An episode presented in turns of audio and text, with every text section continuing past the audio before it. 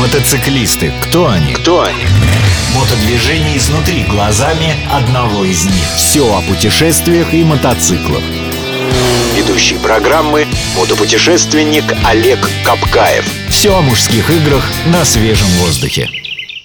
Олег, скажи, пожалуйста, а берут ли женщин в мотоклубы? Женщин берут, но не в мотоклубы. Женщины сами организовывают мотоклубы. Правда? Причем это множество. Более того, я скажу, что исторически сложилось так, что первые мотоклубы как мотоклубы, а не как организованные банды, организовали именно женщины. Это произошло в 40-х годах. Потому что женщины вообще более организованные? Нет, потому что тогда эмансипация так далеко не шагнула, и женщина, которая ездила на мотоцикле, она вызывала, вызывала не только восторг, но и ужас. И для того, чтобы каким-то образом объединить тех женщин, которые социализировались с мотоциклом и ассоциировались уже почти с мужчинами, с теми, которыми носились на тех быстрых мотоциклах, женщины стали сбиваться в кучки, в стаи, и, в общем, так образовались женские мотоклубы. Ну, это кажется мне довольно удивительным, как женщине, э, что женщины вообще садятся на мотоцикл, а тем более собираются в клубы. Ведь э, в клубах такие жестокие законы, как мы уже узнали. Ну, женский, женский клуб это все-таки формация, которая подразумевает под собой не жесткие, не жесткие законы, а именно общение. И все женские мотоклубы направлены на то, чтобы помогать страждущим или там каким-нибудь обездоленным, там, собачкам, кошечкам, детям в приютах, в интернатах. То есть они вяжут носки, потом продают их и на благотворительность Возможно, деньги. Да, возможно, что они даже не продают, а просто раздают нуждающимся. А в свободное от вязания и вышивки время они разъезжают на своих мотоциклах. И являются примерными женами и частью ячеек общества. Мотосреда. Они, как правило, жены мотоциклистов? Э, скорее, я бы сказал, что ну, наоборот, что, как правило, они не жены мотоциклистов, хотя... Вообще ничьи жены. Э, вы знаете, нет у меня такой статистики. Ну, как женщина же, которая ездит на мотоцикле, она каким-то образом себя очень часто противопоставляет мужчинам. Мол, я вот такая же, как вы, или, а может быть, даже еще и лучше, или сильнее.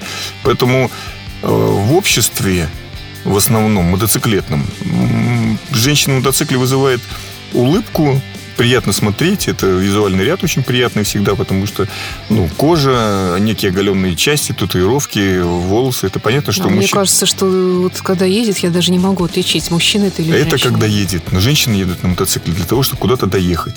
Туда, куда они приезжают, там основная масса мужчин. Ну, у нас в Питере, я думаю, что порядка сотни девушек, которые ездят на мотоциклах. Поэтому представляете, среди там 10 тысяч мотоциклистов 100 девушек, все, они царицы в этом обществе.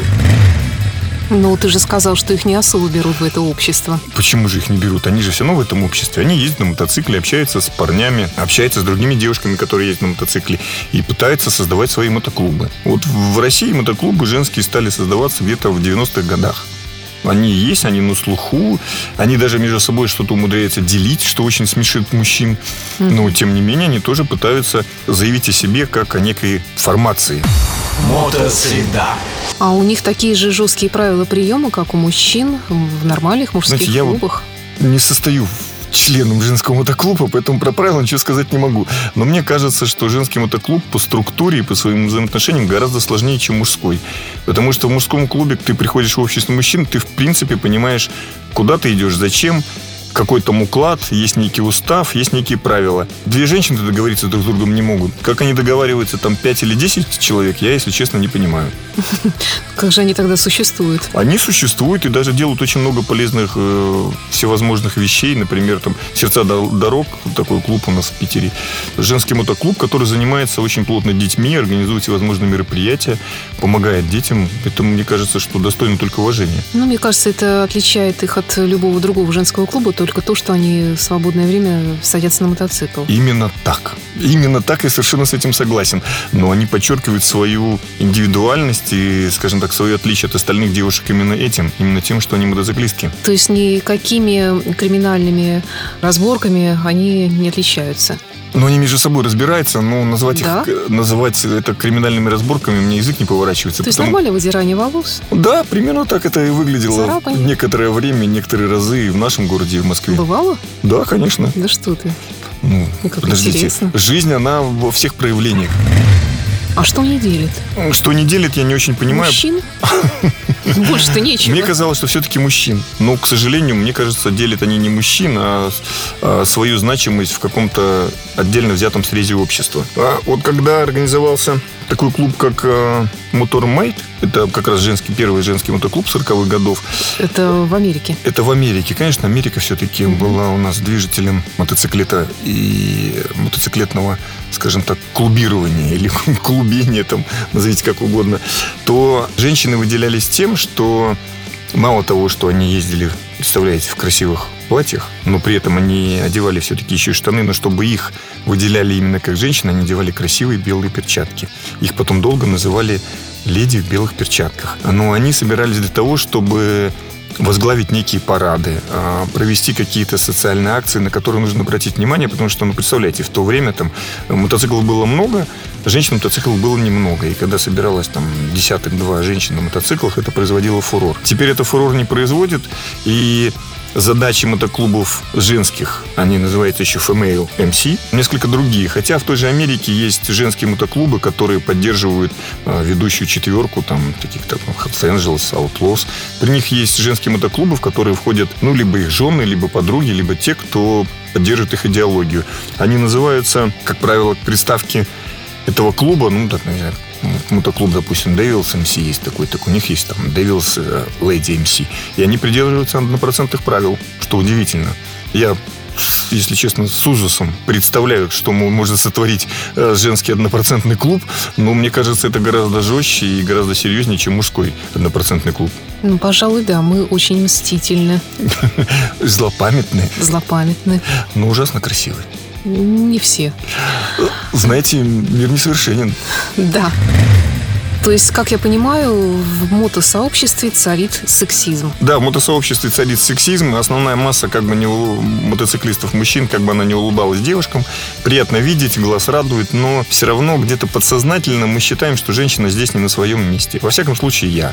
Потому что женщина пытается стать вровень с мужчиной, хотя ее задача стоять у него за спиной. А когда женщина стоит рядом с мужчиной, ты, в общем-то, не очень-то понимаешь, что ожидать от того, кто стоит рядом с тобой.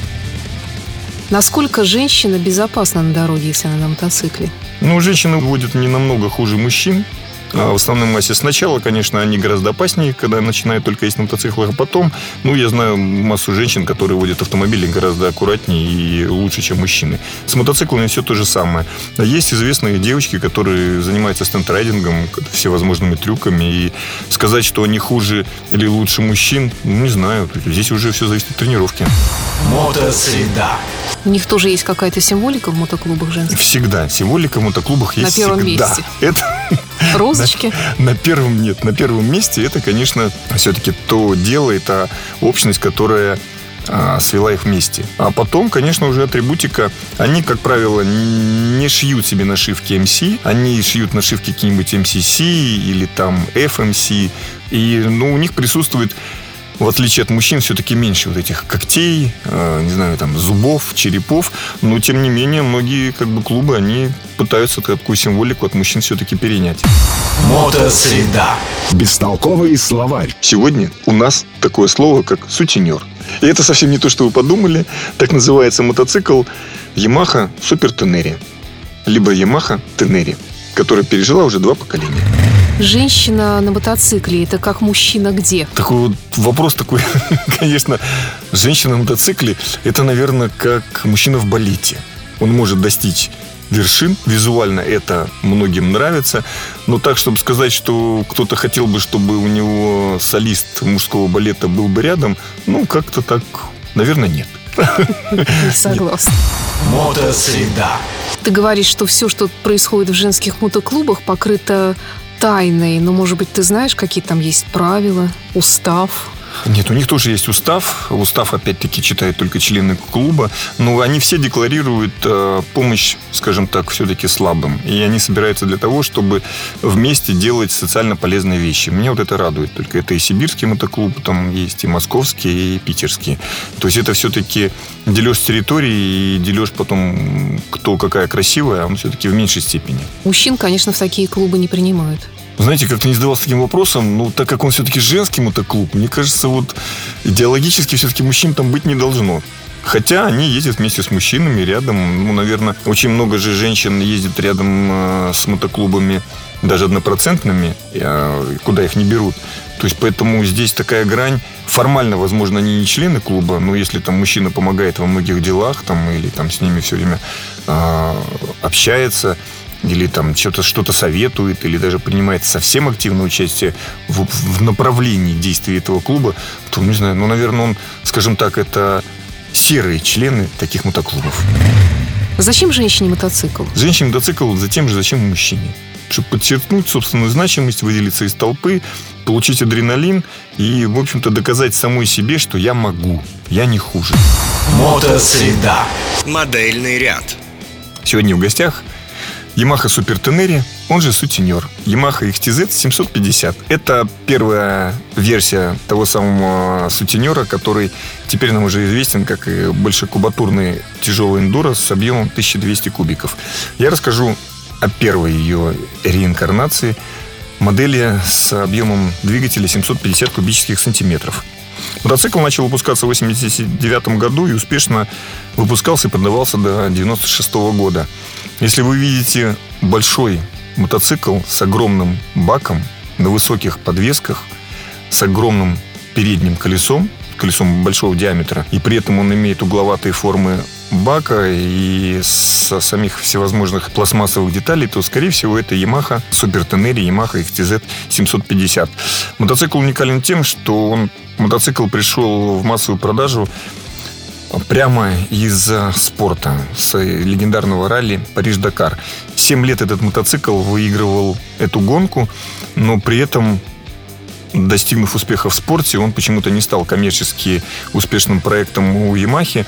Но мотоцикл до сих пор пользуется большой популярностью, потому что уникальный мотоцикл тем, что уже вот представляете, в 90-е годы у мотоцикла было по 5 клапанов на цилиндр, что давало ему по сравнению с одноклассниками и со всеми остальными приблизительно 20% прирост мощности на моторе такого же объема. У мотоцикла огромный бак, 26 литров, что по тем временам тоже и сейчас уже считается очень большим. И мотоцикл мог проехать до 400 километров при, скажем, рациональном использовании его скоростных и мощностных характеристик.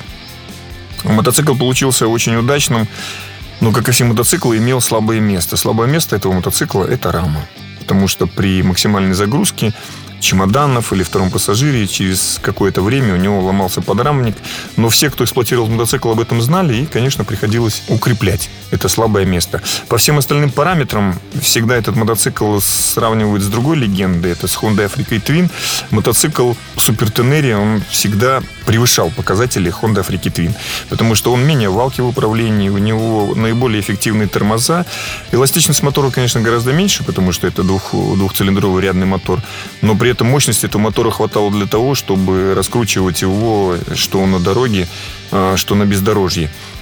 Этот мотоцикл уникален еще тем, что огромные ходы подвесок позволяли безболезненно в то время съезжать с асфальта на разбитую дорогу или там на песок. Но этот мотоцикл как раз-то за счет своей мощности и своего веса, мотоцикл весит 230 килограмм, ну, не рекомендовал бы я новичкам.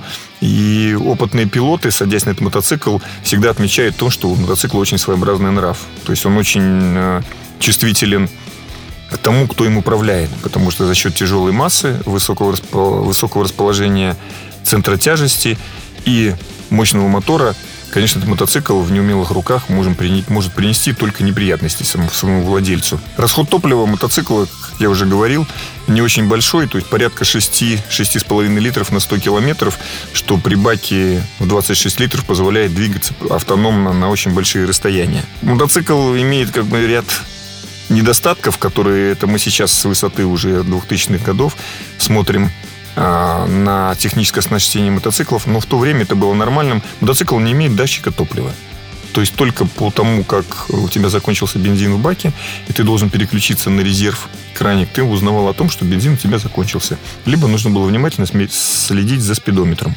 Мотоциклов на рынке этих очень немного, потому что владельцы на этих мотоциклах катаются долго. Что 100 тысяч километров пробега до такого мотоцикла, ну, это цифра, только которая говорит о том, что нужно сделать очень подробный и, скажем так, не капитальный ремонт. Потому что Мотор надежный, рама надежная. В этом мотоцикле ломаться э, практически нечем, потому что он удивительно прост и в эксплуатации, и в своих технических решениях. Мотоцикл бэушный, можно купить на рынке там, за 200 тысяч, даже можно дешевле.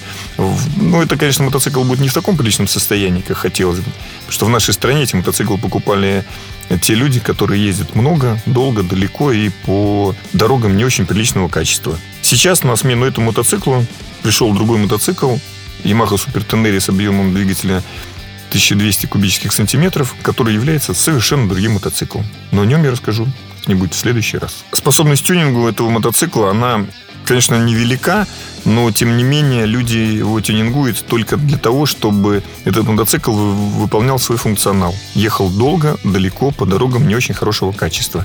Это всевозможные ящики, это всевозможные дуги, которые э, покрывают мотоцикл практически целиком. Именно на Yamaha Super Tenere впервые появились дуги, которые оплетали мотоцикл со всех сторон, как э, практически дополнительная рама. Потому что э, все эти дуги делались самостоятельно ввиду того, что производитель не предлагал эффективных дуг в качестве дополнительных опций. Мотоцикл этот угоняют, потому что мотоцикл, ну, как правило, стоит там, где ему придется стоять, в дальней дороге. И так как этих, ну, с другой стороны, этих мотоциклов немного, риск угоняемости у этого мотоцикла точно такой же, как у всех старых мотоциклов. Запчасти на мотоцикл дорогие, потому что мотоциклов этих немного, мотоцикл старый, нужно все заказывать, в наличии только расходные материалы. Мотоцикл в графе престижности я называю так мотоцикл для тех, кто понимает. Потому что мотоциклистов, которые эксплуатируют Yamaha Super Tenere, если она им понравилась, то они эксплуатируют ее очень долгое время и не меняют ее ни на что. С другой стороны, существует другой клан владельцев Honda Africa Twin, который категорически не приемлет этот мотоцикл. Но и та, и другая прослойка, это, скажем так, узкие потребители, которые влюбляются в мотоцикл и продолжают на нем ездить до тех пор, пока он ездит. Оценка по пятибалльной шкале 4. Это по моей шкале. Потому что не BMW. Тенденции высокой моды, Светские хроники, новинки косметологии, рецепты идеальных отношений. Всего этого никогда не будет в программе Олега Капкаева «Мотосреда». Все о железных мотоциклах и металлических людях. Слушайте программу по средам в 12.30 на радио Imagine.